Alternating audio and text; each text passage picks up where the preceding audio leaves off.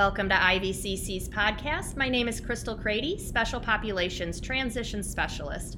Today, Drew Knipper, Student Government Vice President, is joining me on the show. Thanks, Drew, for being here. Thank you for having me.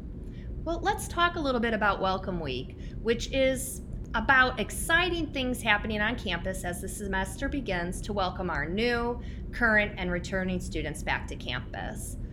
What are the Welcome Week aid stations about on the main campus?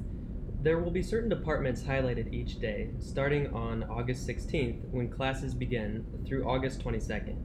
Students can visit these areas for a glass of lemonade or tea and some fruit while learning about how the departments can aid them during the semester. Fantastic! What are the areas to visit? The Academic Support Center, Center for Accessibility and Neurodiversity, Project Success, Student Services, which is on the first floor, and counseling.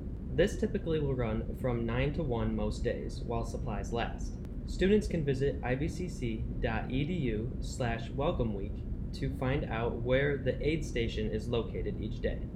There will also be treats on East Campus and at the Ottawa Center. Additionally, there will be a resources table across from the information desk. Drew, what about students that are worried about finding their classes?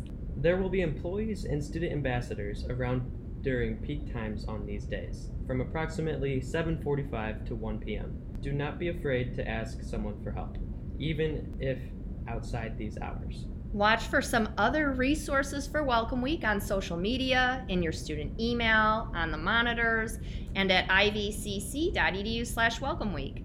Thank you for being on the podcast, Drew. Any advice you want to share for students? My biggest advice would be to not be afraid to ask for help, even if it is someone who doesn't look like they work at IVCC. Um, a lot of people, even the students, are willing to help, and it is definitely worth just asking. That's great advice.